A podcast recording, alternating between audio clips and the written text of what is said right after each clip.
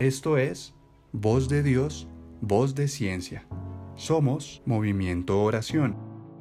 El corazón es un órgano descrito en la anatomía como una estructura hueca formada por tejido muscular, el cual, como una bomba, hace fluir la sangre desde y hacia el resto del cuerpo, vital para oxigenar los demás órganos y partes del ser humano, literalmente haciendo fluir la vida late y cumple esta función aproximadamente de 60 a 100 veces por minuto durante toda tu existencia. En Efesios 3:17, la palabra de Dios lo menciona y dice así, entonces Cristo habitará en el corazón de ustedes a medida que confíen en Él. Echarán raíces profundas en el amor de Dios y ellas los mantendrán fuertes. Siendo el corazón, según lo que comenté al principio, un órgano hueco, fíjate que es Jesús mismo el que lo escoge para habitar en él, para llenarlo con su presencia y con su amor. Y no solo lo llena, sino que lo limpia, lo renueva y le da fuerzas.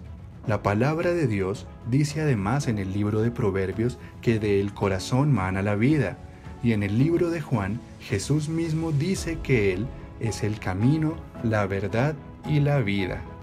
¿Sabías además que a diferencia de la creencia popular que dice que el corazón está ubicado al lado izquierdo del tórax, la realidad es que el corazón se ubica justo en todo el centro de tu pecho?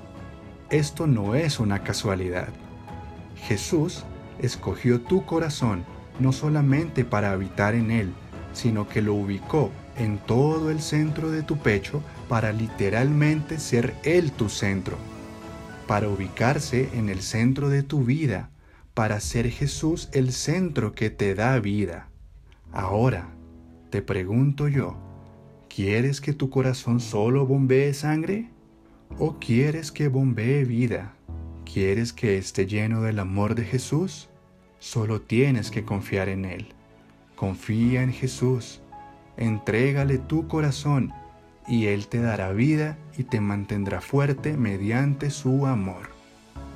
Esto es voz de Dios, voz de ciencia.